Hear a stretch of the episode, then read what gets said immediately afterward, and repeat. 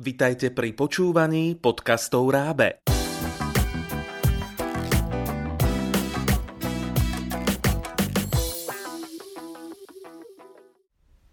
Vitajte pri počúvaní nového podcastu na tému cudzích jazykov. Ako ste na tom s čítaním v cudzom jazyku? Potrebujete sa v tom zlepšiť?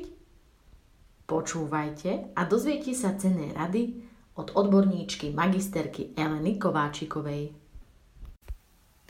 Dobrý deň. Dnes si povieme niečo o čítaní v cudzom jazyku. Tak ako počúvanie predchádza hovoreniu, Čítanie s porozumením je receptívna zručnosť, ktorá otvára nové obzory nielen v materinskom jazyku. Hneď potom, ako sa dieťa naučí hovoriť, rozvíja zručnosť čítania zároveň aj písania, čo nesmierne vplýva na rozvoj jeho kognitívnych operácií. V materinskom jazyku sa deti učia čítať a písať, keď začnú chodiť do školy, čiže vo veku 6-7 rokov. V cudzom jazyku sa začínajú učiť čítať a písať v tretej triede, keď už ovládajú abecedu a sú schopné rozoznať napísané slovo a ovládajú aj jeho význam.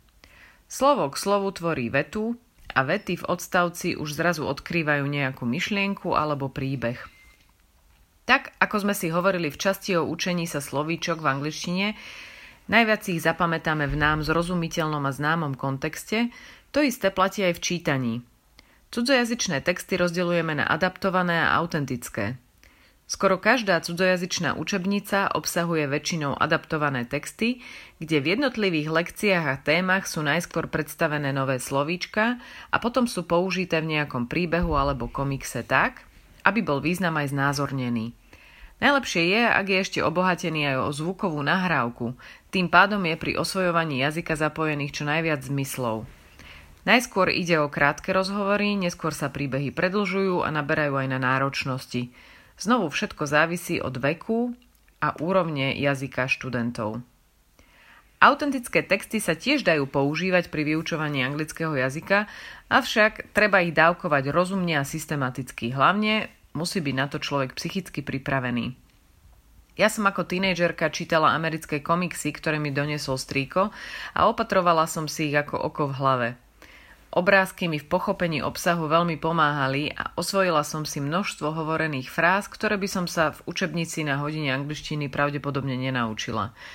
Neskôr si pamätám, ako som si na vysokej škole začala čítať jednu z knižiek zo zoznamu povinnej anglickej literatúry v originálnom vydaní, čiže v angličtine prvotnom nadšení som si povedala, že si budem počiarkovať každé nové slovíčko, ktoré nebudem rozumieť, preložím si ho a tak si budem obohacovať svoju slovnú zásobu.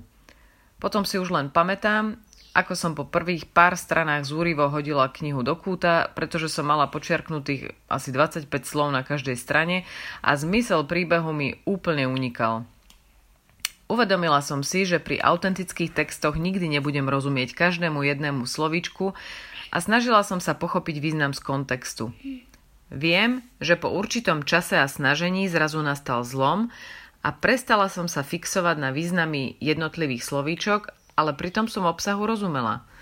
Dnes svojim študentom tvrdím, že keď si otvoria hospodárske noviny, kde sú uvedené nejaké ekonomické štatistiky, tým, že nie sú ekonómovia, tiež nebudú rozumieť každej rubrike, hoci sú celé noviny napísané v ich, v ich rodnom jazyku. Preto treba zručnosť čítania s porozumením rozvíjať postupne a systematicky. V škole sa o systematickosť a postupné dávkovanie postará učiteľ a učebnica. Ak sa však učíme doma sami, najlepšie je, ak vieme, akú úroveň jazyka dosahujeme.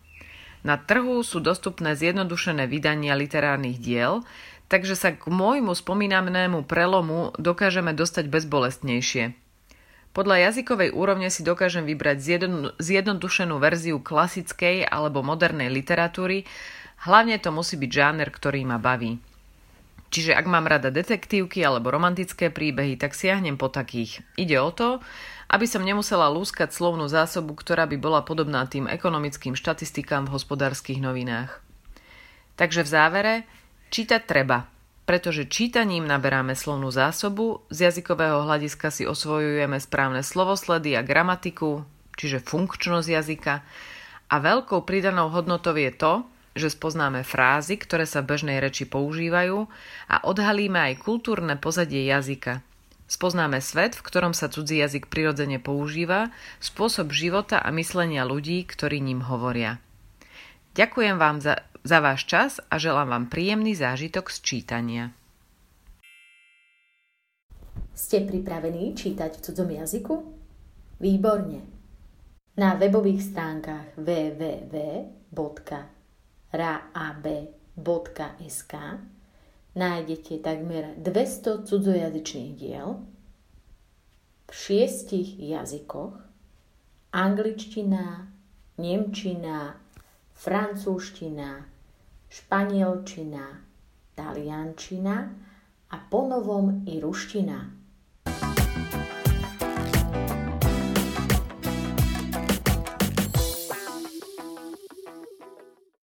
Pripravilo pre vás Rábe, partner pre vzdelávanie na Slovensku.